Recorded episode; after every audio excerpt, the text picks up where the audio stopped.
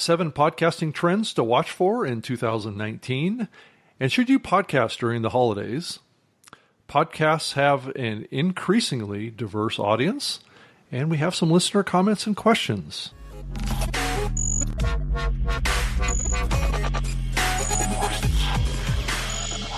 Well, welcome to Spreaker Live Show. This is episode 174 for December 19th, 2018. Thank you so much for joining us. My name is Rob Greenlee, and I'm the VP of Podcaster Relations at VoxNest that operates Spreaker at Spreaker.com. And this is the official podcast of the Spreaker platform. And like I said, thank you so much for downloading us or just clicking play anywhere out there on the intertubes in your favorite podcatcher. Which that number of podcatchers has been growing in the last few months and years. So your choices are more wide and diverse than ever before in this medium. So I'm joined again by my co-host, Alex Exum, who is the host of Live Talk and the Exum Experience Podcast on Spreaker. I think he's mainly doing Live Talk these days, and occasionally his Exum Experience is experienced by his listeners. But Alex, welcome back to the show. Yeah, the Exum Experience has taken a back seat, I admit. But yeah, Live Talk has taken over my life. That's Tuesday through Thursday. Taken over your life. Tuesday through Thursday, so it's kind of a lot of work, 2 hours a night. So it's right. It's a lot of fun, but it's a lot of work. So I rarely – let's say the Exum Experience has turned into a monthly podcast. So that's probably about it at this point. Sure. It used to be weekly. Now it's monthly. Well, Live Talk is weekly. You've certainly gotten the live bug, and it's infected you completely. So, how's that going? How is doing a live show different for you compared to what you were doing before with the Exum podcast? It's a totally different experience because I have interaction immediately with the, once you start building traction, you have people show up for the chat because they want to interact with you during the live show and calls. I take calls, more chatting than calls, obviously, but it's a lot of fun. And there's an energy that you get from doing a live show that you just don't get from doing a podcast alone in your room. And, when you and I do something, Rob, it's different because I have you to, bounce off of, but a lot of podcasters do it by themselves. In a closed room, with the shades drawn. So, the energy sometimes isn't the same as being live and having people chat at you and call in. And it's fun. And I love it. And it's hard to go back to podcasting once you've gotten into the live thing. That's just my personal opinion. So are you finding that your on-demand side, your post-show listenership is strong with what you're doing as well? Or is most of your listeners coming from the live part? Most of it's coming from the live. And some of the shows I don't even put on demand, and I was doing that. I was putting a buffer, like a delay. Uh-huh. And in the long run, I was telling my listeners this the other night. It's funny you ask, Rob. I said this last night. That eventually, and I don't know if it's going to be 2019, but I'm going to put a paywall. So if people want – because I got to monetize this thing somehow, Rob. So if people want to – and Spreaker allows you to do that. So if you want the archives, which I know there is a small percentage of people that do listen to the archives. And if those people paid a certain amount of money for it, I don't know if they will, but if they did, it helps support the show. It's not a whole lot of people, but there's some. Yeah. But it also forces people to be there live, which is where, kind of my bang for the buck is because I'm really interested in the live numbers. I'm treating it more like radio. Right. You know what I mean? So anyway, I don't really care, frankly, if they listen on demand or live, but it seems like more people listen live. So it wouldn't hurt to put the on demand, behind a paywall. And it's just a way for people who are super fans also who just say, I'll pay for it because I might want to listen to something in the show. Here's a funny thing, Rob. Other people who chat say, I wanted to look at, I didn't post the episode or something, or I delay it. And they go, I wanted to see what we were talking about in the chat. Like they have other conversations unto themselves. It doesn't matter about my show. They want to remember what link someone posted or what they were talking about. Yeah, and I'm like, I'll post it in the chat. And I'm like, So it's valuable to them, as a experience and as a reference to go back to. So anyway, that's just I'm thinking out loud. But it's valuable to the community because the community starts to get to know each other and they share information and they're developing bonds amongst the listeners too. And they do. Those are things that are not oftentimes thought about in the podcasting area because, podcasting is a deferred listening type of platform usually, so those live connections don't happen quite as easily in the podcasting distribution side of this medium, and live is such an interesting dynamic, and how it engages with audiences in a much different way, and just the sheer fact that you're not pursuing the on-demand part, could be perceived as a missed opportunity for you, Alex, to some degree, because it's been my experience that the on-demand side typically gets more audience than the live side, but that's not always necessarily the case, though. I think it just depends on the show. Well, Live Talk, yeah. I don't even have going out to iTunes. I don't have it going out to TuneIn. iHeartRadio, nothing. I placed it nowhere, and it's a fairly new show, but I have the Exum Experience going everywhere. I did that for on purpose, right, Rob? Because right. I look at Live Talk as like a live brand. Really, it's a live brand, and I want it. And if I want, the thing I want to do is maybe syndicate it out to other places, like I'm doing with the Fringe FM. Yeah. That would be in radio. But that would be the final goal. That would be the final goal. Yeah. I mean, it's a good question. Would a radio station pick up your show off of a live internet stream? It's an interesting question. It's one that I pondered for years. I know of LPFMs that are playing podcasts. So right. If they would play a podcast, live streams though, are they? No, they're not live streams. Okay. And I know a lot of radio stations. I know what you're getting at. They're going to want you to have some really fancy equipment, right? And it's a lot of money, right, to get hooked up like that. But what I'm saying is not even that they would have to pick up the live stream. I'm willing to go into a studio out here. I'm in LA, so I'm in the biggest, I'm in the entertainment capital of the world, right. And there's LPFMs popping up in Long Beach. I'll shut up in a minute here, Rob. But what I'm getting at is, let's say someone did say, hey, this is a syndicatable show and we'd like to have it. I would go in studio and do it, you know what I mean, properly. Yeah. But you have to get there somehow. So I have to have a show that's kind of online, they know that I have a successful show. You're getting a certain amount of numbers. Running on a show clock, that's what we're working on now. That makes you – they already know you have a product. You know what I'm saying? And they don't have to convert it from a podcast to radio. Ben Shapiro, I was just talking about this last night. I know we're in the weeds here. I'll shut up again. I keep saying this, but Ben Shapiro just took over hundreds of Michael Savage's stations. And it's a podcast. That's what he's doing still. It hasn't really changed that much. Yeah. And Michael Savage is now changing to a podcast, Rob. So he's doing an hour of radio and an hour of podcast. So what the hell's going on here? It's just all—it's all weird. So, if they can do what they're doing, hell yes, Alex Exum can get Live Talk as a syndicatable show. I'm not worried about that. I'm not worried about that in the long run. No, I think it would be awesome if you could pull it off. I've oftentimes thought that a radio station could pull up a live stream. It could be even the live stream off of Spreaker and just route it right through their board. Okay. Well, here's the big secret. Yeah. Right. Spreaker, and I'm saying this, I don't know if I should say this. You could bleep this out, Rob. I don't know. Spreaker is one of the only platforms that gives you a magic link. And that's all I'll say. If people know what I'm talking about, you know what it is. Rob, I know you do, but there's a magic link that you get when you have a Spreaker account. Right. And people can – but not everybody offers this, Rob, right? So with this link, I don't know. There's nobody that's doing actually what Spreaker's doing. With that link, anybody can really pick up that feed – that stream, and there's ways of making it sound radio. If you listen to some of the stuff that the Fringe FM's doing, it sounds just like radio. If you listen to Lighting the Void, the show right after mine, mine doesn't sound as good as Joe Rupe, the owner of the station, but it's pretty darn good. I sound really good just using Spreaker Studio, Rob. I'm not using anything fancy. I just have a nice mic. Right. And a EQ that does live it's like a British EQ, so I can dial in the and I'm using that now. But the point being, Spreaker has that magic link. So you can do cool things like that, like possibly syndicate your show, you know what I mean? And have it, like you said, like a radio station just picking it up. They're doing podcasts. Some of these LPFMs are playing flipping podcasts. Well, they should be doing that because that's going to expand their reach of their content. It's really simple. A lot of those LPFMs don't really have that much of a broadcast radius that they're trying to reach. So this is a way for them to extend that content beyond their limited broadcast window that they have.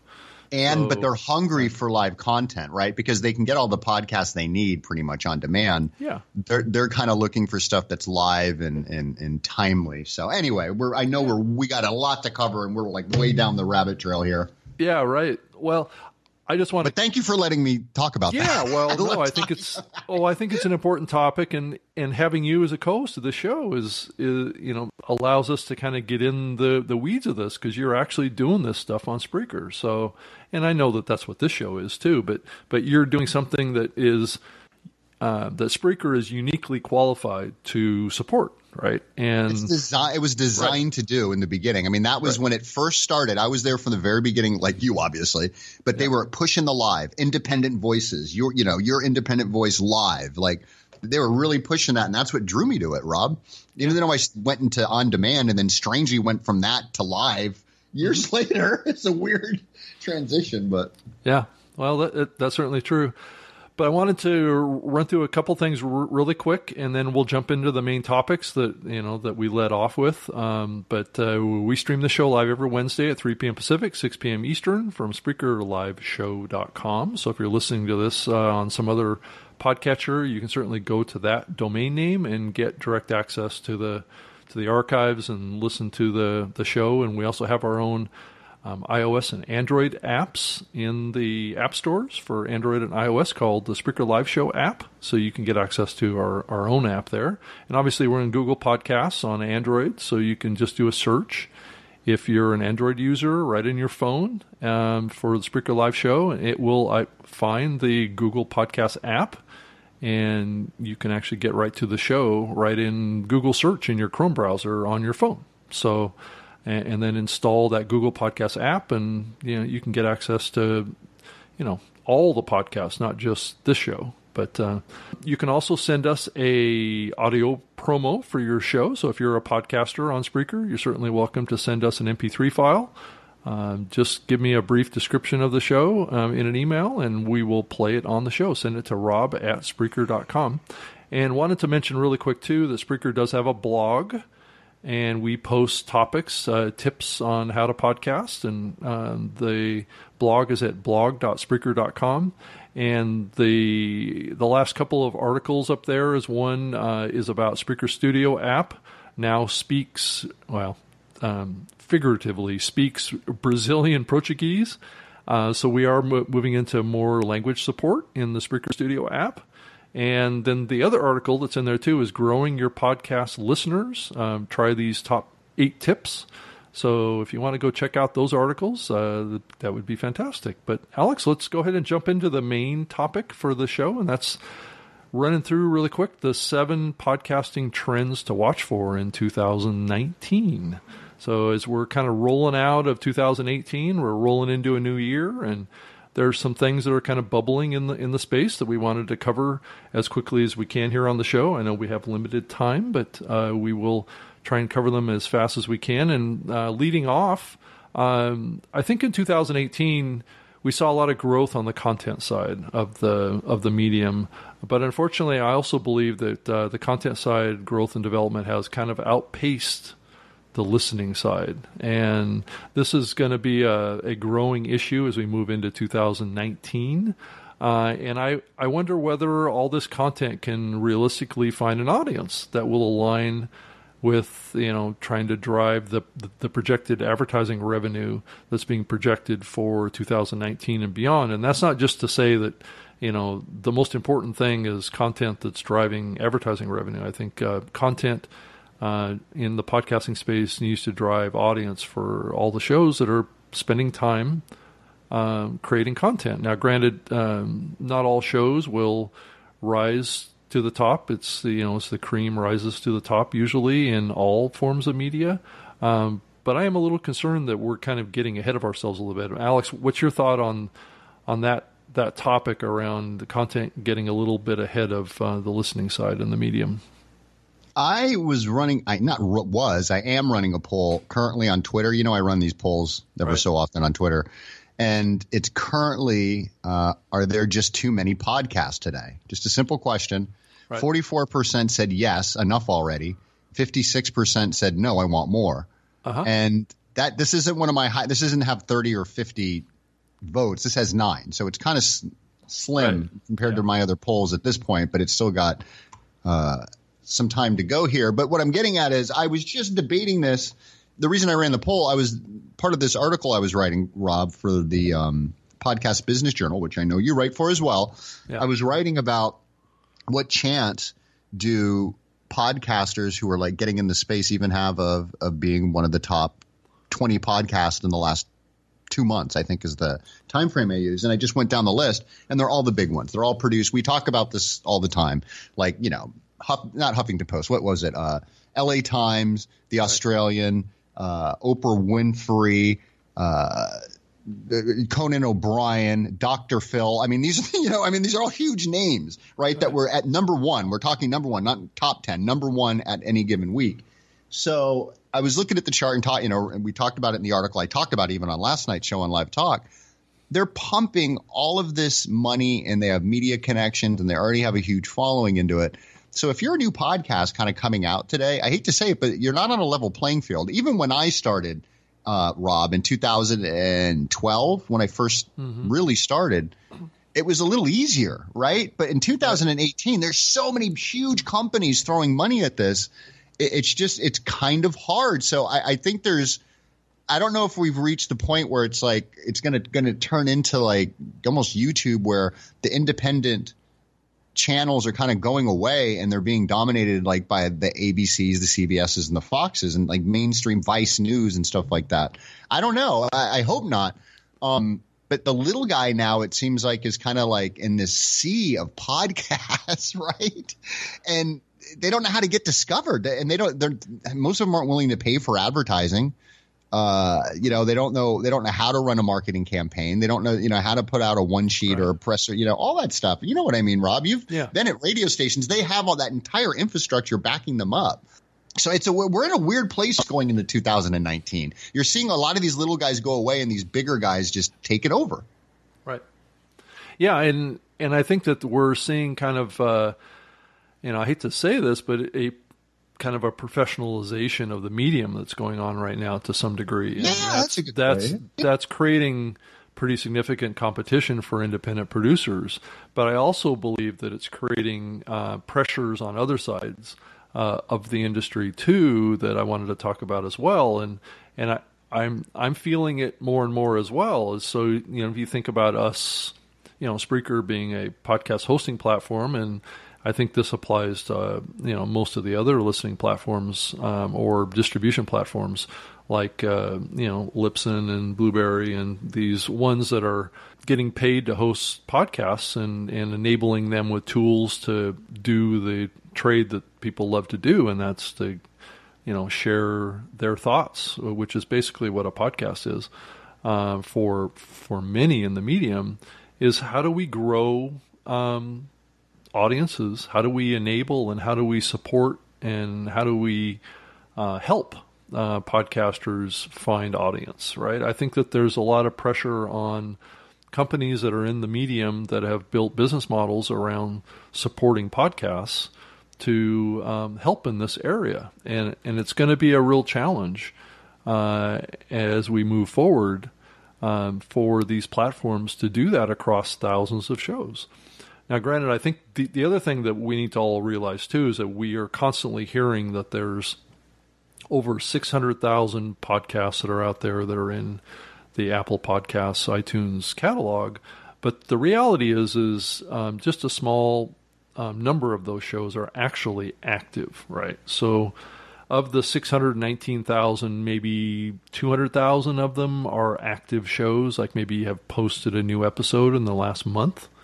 So the competition landscape is not as big in reality as far as around active shows. Now, granted, archive shows drive a lot of audience too. So ones that have been produced in the past and still have valuable content, they also aggregate audience as well. But if you're talking about direct active competitors, the playing field is not as big as I think a lot of people like to say, but there is a focus on large shows, like you were talking about, Alex, that people tend to, you know, promote and cross and promote in the media that are the same ones all the time. And I know lots of podcasters complain about that. So how do we kind of take that and try and fix that? Alex, is there any thoughts that you have about that problem? I'm sure you would agree that platforms need to support all podcasters, not just the biggest ones. Yeah, but as an industry, I don't know what they can do. I think as an individual podcaster, there's some stuff that you can do. But you have to use kind of the big boy tactics, and you have to pay to play. Now, look, I know you mentioned how many podcasts are out there. We always talk about there's, 500, 600,000 podcasts, which how many are active, how many aren't. Right. I don't know if it really matters. There's enough, right? There's a sea of podcasts. There is enough. If there's 200, that's a lot, right? Right. There's enough to get lost in, right? Yeah. And when it comes to where people are spending their time, we all know it. I talk about the numbers all the time.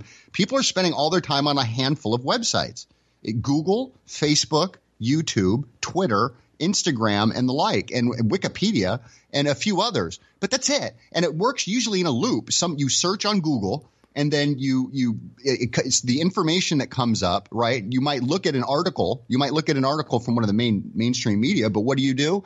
You post it on Facebook, or you go and post it on Twitter, and then you get stuck in that sphere. And then you go on YouTube and search it, and you Google stuff. If you don't search it on Google, you search it on YouTube. So there's like very few places that people even spend their time anymore on the online. Right, it's not like the wild, wild west days where people were all over the place. And then you have a handful of other sites you go to for certain things. You shop on Amazon. You go to Drudge for your news. I get it, right? But there's so maybe 20 sites? You say, oh, the internet, so I'm all over the place. No, you're really not. You're kind of on 20. So if you're not being heavily promoted and spending probably advertising dollars, which I keep getting back to, on some of these sites, you're probably not going to get found, Rob. You have to advertise on Twitter and YouTube and Instagram and Google AdSense and all that. And trust me, all of the number one podcasts are. They didn't just turn on a microphone and have a dream and just everything just happened overnight and people were throwing money at them, you know. And so they have entire infrastructure pushing their show. People, teams of 5 or 10 people, let alone the star, right? A star who's already got name brand recognition. And they've got people working 5 days a week to promote and produce this flipping thing. What chance do you have? Yeah, well, it is a challenge. But here's the good news. Yeah. But and I'm sorry because I know I sound bleak, but here's the good news. You can spend money on Facebook advertising like they do, right? That's where the playing field's been leveled. You can run a Twitter campaign. You can run an Instagram campaigns are very successful, by the way, right now. You could run an AdSense campaign. And you could start with $5 on Facebook. I don't know if it's 10 now. I thought it was 5, but someone said, no, it's 10. I think it's still – you could start as little as $5. So if you're not going to spend money on yourself and promote yourself as a podcaster, you're not going to be the next Joe Rogan. You're not going to be the next Adam Carolla. You are not a star yet. You might be, but you don't have name brand recognition. So how are you going to get it in front of people, Rob? This is what you're asking. This is a long way around it. You got to invest in yourself. You got to spend money. You might have to have someone create a one sheet for you and write ad copy. If you don't know how to do it, you might have to get someone to design a professional logo and not do it by yourself because you took a Photoshop class 20 years ago. Or you know what I mean? People won't spend that kind of money on their show and they go, well, why won't anyone advertise with me and throw money at me? You haven't spent a dime on it. Right. You haven't spent one dime on it. You haven't. So it's like starting any other business. Any business. Right. I mean, you have to invest in what you're doing to achieve success. I mean, it just goes along with it. And the truth of the matter is that I do believe that balance will be gained as time goes on, right?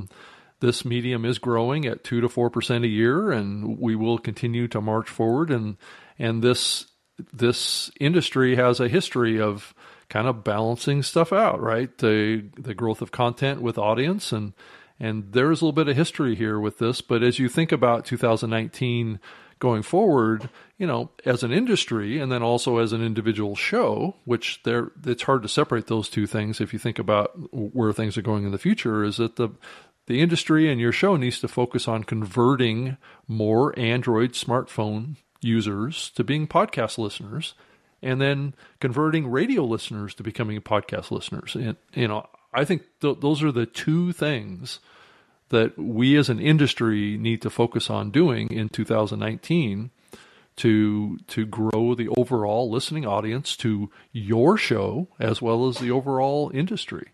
And I think some of those things are starting to happen. I mean, you look at iHeartRadio's support for podcasting, and that's part of that radio piece, right?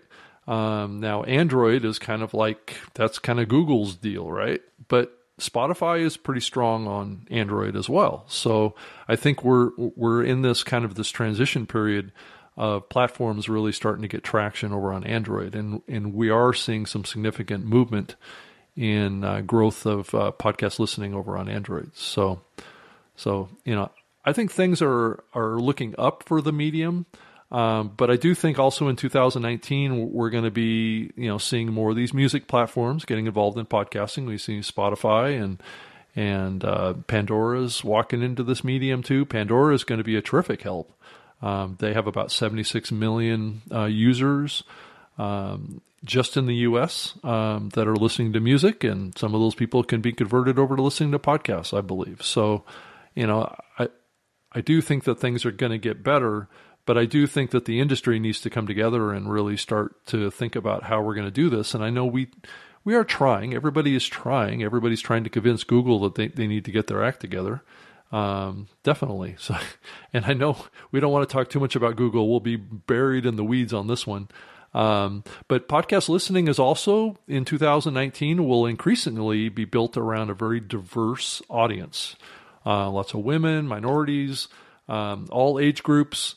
It's not just going to be, you know, white males that are producing content and listening to content. We have to be a diverse medium, and I believe it's happening. I think this 2018 marked the year when the demographics for podcast audiences actually mirrored pretty closely to the demographics of the United States overall. Now, that's not without, I mean, we should talk about global audiences too, but I believe if you talk about male, female, and ethnic orientation to content in this medium, content being produced for those audiences, I think it's been growing and doing quite well. Alex, what's your thought on those topics as well?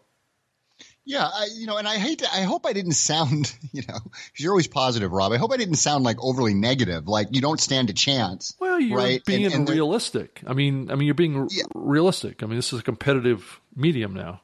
It's right? Very competitive now. That I think that's the problem, right? It's like it's not a problem, but it's super competitive, right?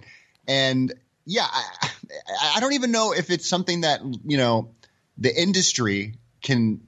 I don't know if Spreaker, the tools with Spreaker, right? Or a podcasting company. I don't know how much more they can do than, give you the tools to put it out there. You know what I mean? So it's like,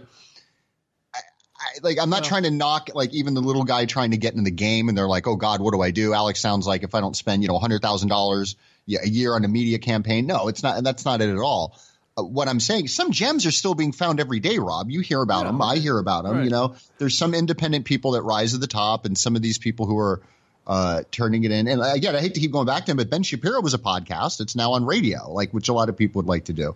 But I don't know. The industry is a whole – what was the original question again? I'm sorry. The industry, I don't think can do as much as – everyone wants Android. That's another thing. Everyone wants Android to be – or Google – to be the saving grace, which I think a lot of people thought were, now everyone's going to have it on their. I haven't heard anybody talking about Google Podcasts. No, I don't know any. Yeah, I agree with you. I mean, it's definitely a weakness, and I was going to talk about it a little bit later in my trends list, but yeah, there's some problems over there. It's not growing as much, but I do think that Spotify is very strong on Android. And we may see, and I believe we are seeing a surge in usage of Spotify podcasts. And I love the Android Spotify platform. For podcasts, the layout and everything. But I do know this with Pandora, and I haven't been on there since when I first saw what they were doing with Pandora. That you get this notification. Mm-hmm. They're pushing all the top stuff again. You know what I mean? So it's like. I mean, it's just all the mainstream. I don't even know if they have independent podcasters. I think they went to all the big guys and said, we're going to just use 100 million downloads, not even 100 million, Rob, but 100,000 downloads minimum, right? These are all huge podcasts that they're pushing right now. Right. You're not going to find my show on there. You won't find Spreaker Live. Maybe you would because it's the Spreaker show. But no, I mean, I don't even know if you'd find stuff there. Right? I mean, this is NPR shows and these kind of higher Serial and Dirty John and all of these other ones. So that's cool that Pandora is getting into it. But is it going to help me? Am I going to even get on there eventually? Maybe. At least Spotify did. right? Spotify. I believe so. In 2019, this is my understanding that it's going to get opened up a little bit more, but it is going to be more challenging, I believe, to get into Pandora than it was to get into Spotify. I mean, clearly there's going to be a higher bar that I believe that company is going to be looking for in the. Well, so yeah, but that's part of the problem. So. What's the bar though? Do they actually? Is it? I highly doubt it's hand curated. Like somebody actually goes and listens to your show, and when you submit it, I'm sure they look at like your numbers and how big you are. Well, I mean, but Pandora doesn't really have access to that until they've taken your show on. So it's they can't necessarily see your numbers, but they can. I believe they're just. They could ask. Be a little more picky than I think, and what that criteria looks like. I don't actually know at this point. But I do think, as you were talking earlier about Spreaker being able to support the podcasters, we have already built a content team inside of Spreaker to support shows that are on Spreaker. So we are taking a proactive step in this way to gather kind of lists of shows that are really good content, that have potential, that are doing well already, but ones that certainly with a little push could do better, to drive some attention to them as much as we can, because we do have relationships with Spotify and Apple and Google and these platforms. And oftentimes these platforms are looking for show recommendations, for promotion and for features, things like that. So we can certainly help in those areas with, it's hard to do that equally across, 30 or 40,000 shows.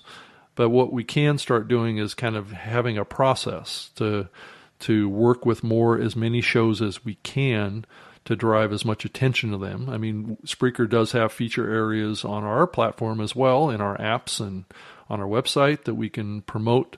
I think that there's been some criticism that we felt that we're promoting too many of the shows that are, like from NPR and the big media companies, and not focusing on shows that are produced and done on Spreaker, right? And finding those gems and promoting those and getting the word out about those shows more than, let's say, a show from NPR, which happens to be in our catalog and our listening platform. So it's about rejuggling our priorities and how we're looking at the shows that are wanting to stay with us and work with our monetization program and things like that, and supporting the shows that are with us. More is what we're focused on now more than ever. So I think some of those things you're going to see develop here in 2019 more and more. So I think it's good news for those that are hosting on Spreaker. So at least that's what we're pushing anyway. But anyway, let's talk about, my next kind of trend prediction is international growth of downloads will continue in 2019. And I do have a list of the top 10 fastest growing countries based on VoxNest data. And this is Spreaker, VoxNest data, and that would also include like Blog Talk Radio and those platforms from 2018. And the top growing country right now is Brazil. And the next fastest growing country is New Zealand, Ireland, Netherlands, Japan, Hong Kong, Australia, Turkey, Mexico, the United Kingdom, and Great Britain, and that includes North Ireland. Ireland are the fastest growing countries in the world on our platform anyway, what we're seeing consuming podcasts. So, as we think about this medium, we have to start thinking globally. This is an international medium.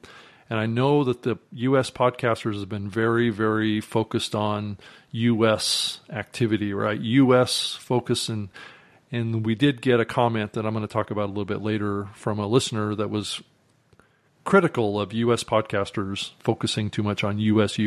stuff. So, Alex, any thoughts on that? I mean, what you're seeing in your numbers, are you seeing other countries around the world growing pretty well in your stats? I do see people from other countries. I always wonder how they found me. Right. You know, when I see someone like in Australia or the UK who find me, I'm like, oh, how did they like? How did they find me? Like, I guess, you know, they just, whatever, they were stumbling around one day on the internet. So I'm always curious, right? Like, well, how the heck did they find me? Well, a lot of these podcast platforms are in countries around the world. So sure. Yeah, I know. Yeah, and right. I mean, it makes sense. And like, you know, Spreaker is an international company and, you know, right. Anyway. Yeah, all of these things. Spotify, mm-hmm. iHeartRadio, which I'm on, you know, all those things for the Exum experience, you know. I'm always wondering how they do. For Live Talk, it's more U.S. based, but there are some listeners, you know, in other places. But I keep hearing about in some of the podcasting news and, you know, the blogs that you and I are newsletters we're signed up to, you know, Brazil, not only Brazil, but just all of Latin America is just like booming and bustling. I even saw this article they were talking about. I think it was in Radio Magazine. They were talking about this whole like, you know, consortium of Israeli podcasters. And so like it's like catching on in all over the world. I think America is still probably the biggest, right, Rob? Oh, it is. Yeah, it is.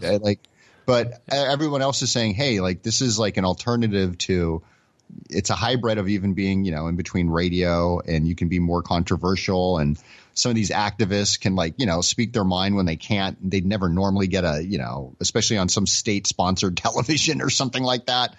So it makes sense, you know, around the world for some of these countries to want to get into podcasting. It's independent. You can do it on the relatively cheap. You can do it with an app on your phone and upload it into the cloud at this point. So it's cool. I think it's cool that the whole world is figuring out, hey, bigger audience for me. I wish the whole world knew about podcasting because then they'd, you know, we'd all have a bigger audience and you'd probably hear a lot more, you know, cooler podcasts because, you know, people in other countries have different struggles and different hopes and you know what I mean? So it'd be I think it'd be really just like a little window into, you know, I can't maybe go to Istanbul, but I can hear a podcast about what life's there like there. You know? Right. I mean, we're pretty lucky here in the U.S. in if we start to think more about global audiences when we do our shows, I think it will help us a lot.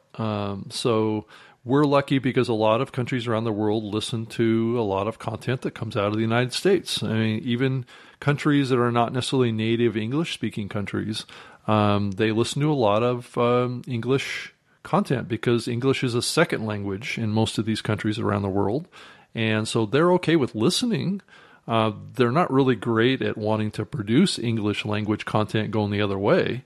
So they tend to produce content in their primary language, which typically just gets heard either in that country or other countries around the world that are speaking in fairly compatible, you know, language like Spanish is huge around the world, but Spanish also varies a lot too. There's a lot of different dialects of Spanish too. So not every Spanish person can listen and understand what's being said in every Spanish podcast. So that's one of the complexities around language that impacts podcasting is that English is by far the biggest language of podcasting. I mean, as far as people listening, because it's the common ground, even though it may not be primary language in places like Hong Kong or Japan or even Mexico, but it's the second language, so people listen, right? So we're really lucky in that way. Yeah, go ahead, Alex. I was just thinking, well, in that sense, I'd never thought about it that way, Rob. We have an advantage, right? Yes. Because if you're speaking in Chinese or Brazilian Portuguese or whatever, it's going to be a limited audience worldwide. Yeah. So you're right. I think we do have an advantage. And also, one thing I always forget, we have things like stable internet connections. We have things like no censorship, stable electricity, you know? True. So I mean, that's true. We can do this relatively easy. In some countries, it's not that easy. Well, I mean, even a simple thing like flagging your podcast as an explicit program. I was amazed. I was amazed at how long that list of countries is that you get blocked from distributing your show if you change the setting on your podcast to explicit. You know, it's like, no, You lose like a third of the world. Gone. A third? When I got blocked from YouTube and they sent me these notifications, you have been banned from the following countries. Rob, I hadn't heard of some of these countries. Right. I'm not an idiot. Like I went to school. I was like, what are these? I've never even heard of these countries. And so, yeah, right. You see, and that's another thing, Rob. That's another reason. I'm glad you mentioned that for, budding podcast. We got to remember we have budding podcasters. I talk like a grizzled old podcaster. Everybody's been doing this for 15 years, right? But we get new people who are new all the time, and we got to give them tips like that. Don't, if you can help it, don't curse, right? Right. You can help it, because you're going to shut yourself down from a huge audience, like you said. And I've had listeners say the reason I listen to your show because you don't drop F-bombs. You figure out a way to work around – like we don't ever curse on this show. No. The worst I think I'll say is flipping or dang or darn or damn or whatever, right? But we don't curse. No. And I think when people do, they think, well, it's a podcast and I'll give them what they want. That's what people – most people don't want that. It turns them off, I think, and you're going to shut yourself off. I mean, if some people – you're right. Some people like it. Some people enjoy the antisocial approach to podcasting. So, but those people will. You're right, and there are some that thrive like that. But the audience that listens to those potty mouth podcasters won't not listen to you because you have a clean show if it's good. You know what I mean? Yeah. It's not like you're going to say, "Well, he doesn't curse enough for me, so I'm not listening." Right, yeah. And there's this high bar of how many F-bombs does this show have versus another show, right? I'm going to listen to the one that has the most. So, does that mean that I should make a ranking chart off of Spreaker that says the top 10 most cursed in shows? Filthy podcast. I'm sure you know them, Rob. I'm sure you've gotten complaints from people. I don't listen to those shows. Are you kidding, Alex? You know what I mean, but you guys get the complaints. Get banned this guy from Spreaker. Listen to what they're saying, that type of stuff. Yeah, it's usually not going to get you banned if you have, swear words in your podcast. So, yeah. It's going to cut down the amount of people that are willing to listen to your show, but yeah. Right. But anyway, well, and then the other big trend too is around the Android operating system. It's really astonishing, Alex, when you think about the overall market share of Android globally. It's about a little over 72% of all smartphones in the world are Android. So because they made their operating system, it was free. Free, so it's not an iOS, right? So now every little cheap phone can, and every Samsung, everything from a Samsung to a. So yeah, that makes sense. I don't know, man. I think where it all started with the iPhone. The iPhones they're kind of struggling, man. I don't know. I don't see a real reason why anymore people need an iPhone compared to a Samsung Android. And there's so much going on for Androids. In my expensive. Opinion.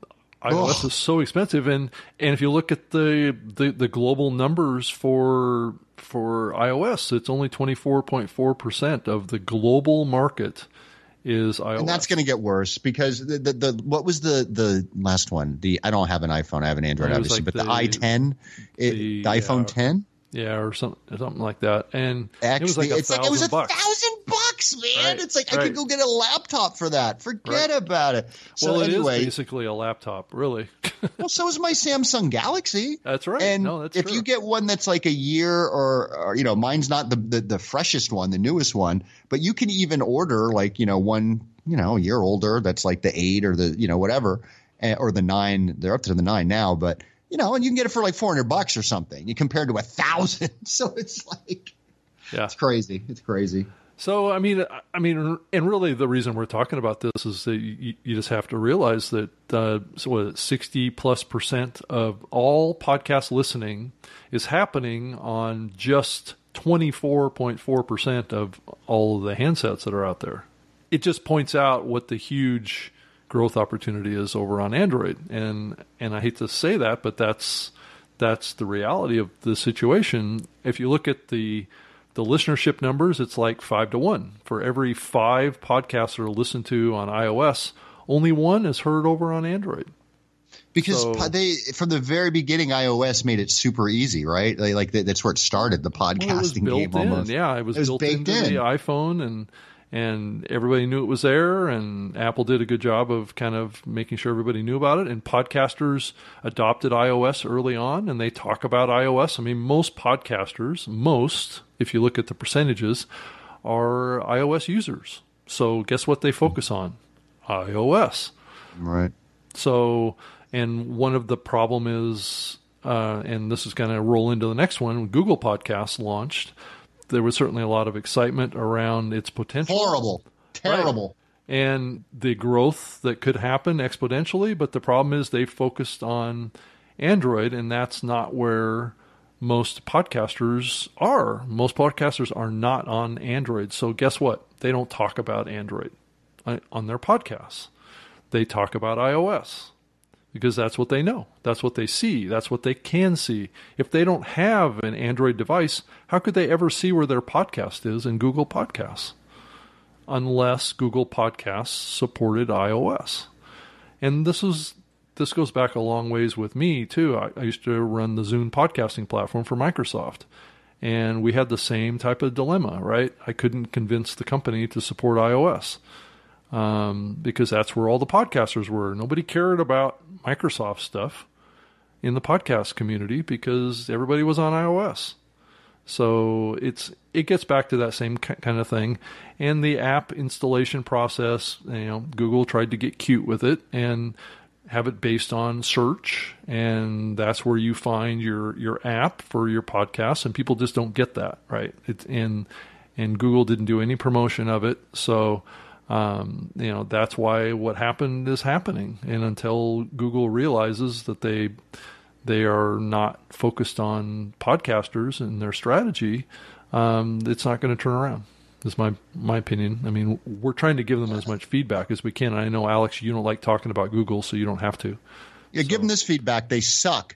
Like, how many times are they going to relaunch this thing? So are they going to go for a third try or a fourth try or a fifth? Like, it's like this. Oh, we're trying to get everybody excited about the new Google podcast, like they did the last time, right? And nothing happens. Right. It's lackluster at best. One thing that I would recommend to any podcaster that's out there right now, because it's like you said, it's a cutthroat, competitive world, right? You have to launch. If you want to go and like do a few episodes, test episodes, get them under your belt, or get 3 or 4 episodes, then launch, that's a good idea.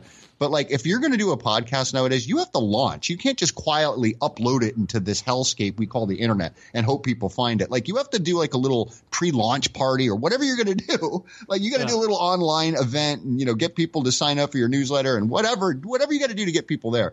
But like, I don't know. It's like they didn't even do that. And this is Google. Like it's just they kind of just said, well, we're back in the podcasting game. It's like, oh, cool. And everyone kind of waited for this big thing to happen. It's just another dud.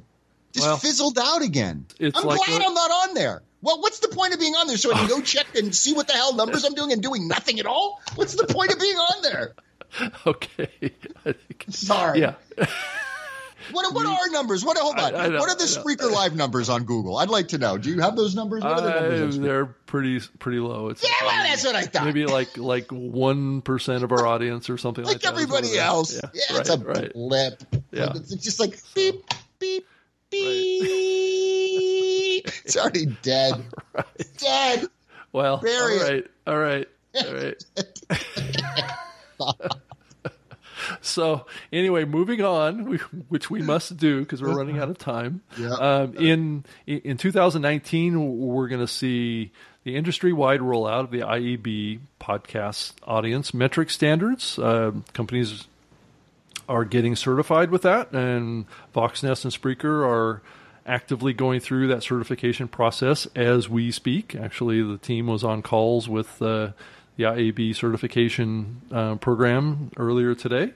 So, it's actively happening, but the IAB just announced, and many of you heard this already, that 2 companies have already been certified, and that's Blueberry and National Public Radio are officially have the little IAB certification standards compliance logo on their metrics platform, which we actually mostly support it all, but we're just getting it verified that we actually fully are doing it right.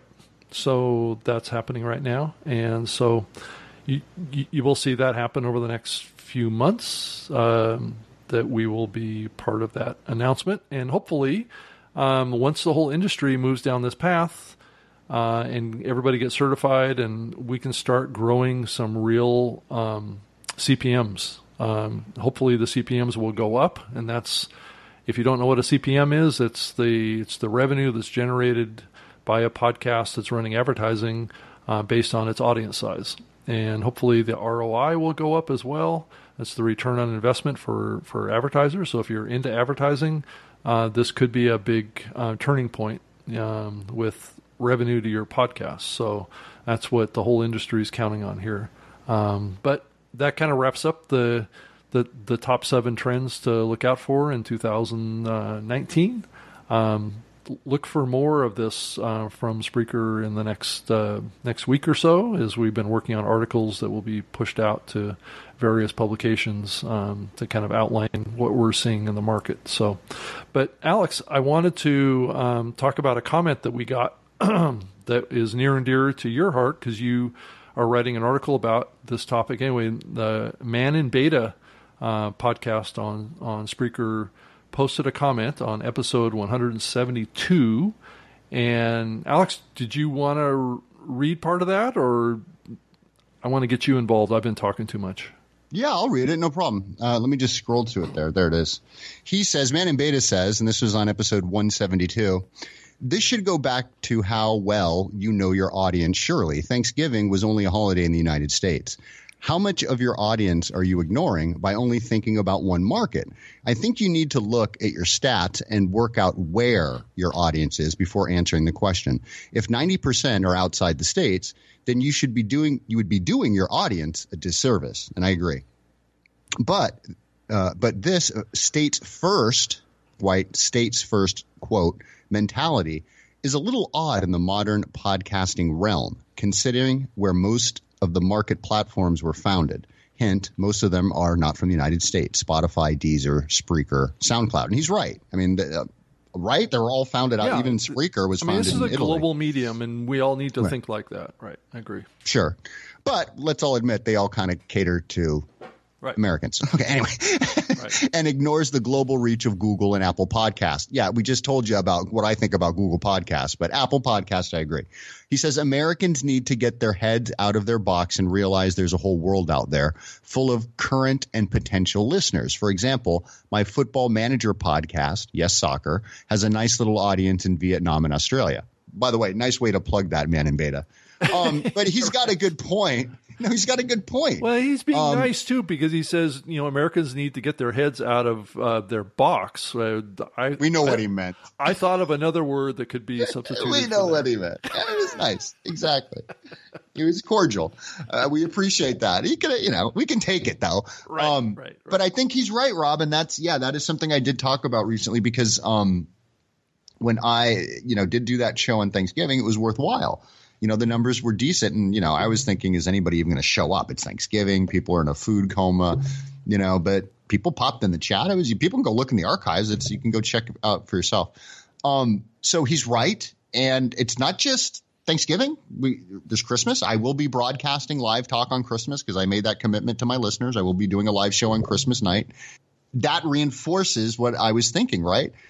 People who are Jewish, Rob, people who are whatever, Buddhist, Hindu, Muslim, there's people all over that might be listening, and, they're ready for my show, and I don't show up just because it's Thanksgiving or Christmas, or it could be Easter, whatever.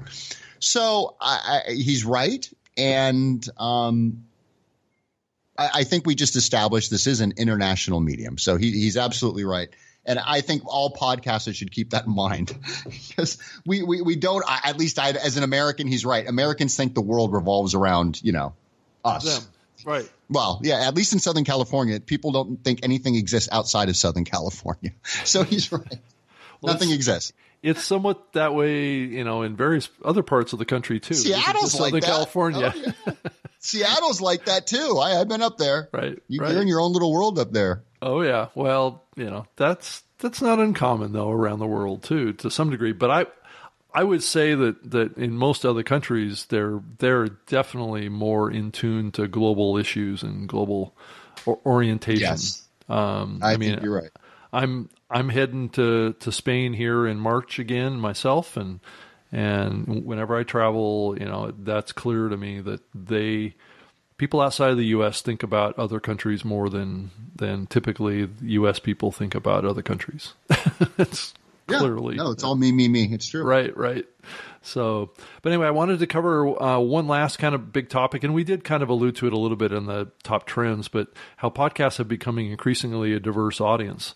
And no longer, podcasts are dominated by, males like it started. And I just wanted to quote some Edison research that's showing that, that female audiences are up to 48% of listeners as a percentage compared to men. Men have been declining a little bit as women have been growing as a percentage. So it was actually 52% men, 48% women, and that's up about 44% coming out of 2016 and 2017. So you've really seen a growth in women engaging in this medium from a listener perspective, and then also from a creator perspective too. So I think it's a terrific development and movement in the industry, and it really speaks well for what the future of this medium is going to look like. And so I wanted to, last week we got a comment from Linda Irwin, who's a regular commenter on the show too, and she writes here, I use different voices for my characters. She's talking about her storytelling podcasting that she does. And I doubt if I could find anyone else to help me out, and my comedy partner is unavailable for about a year and a half now. So she says, so I sometimes have to change the days I do my show every month. So we talked about frequency of doing shows too, and she's commenting in here. So she changes the days that she does her shows too, and that can work if you have a strong subscriber base. But she does let her audience know that that her schedule's going to change. And as far as the minimum length of her show, she never goes over 45 minutes.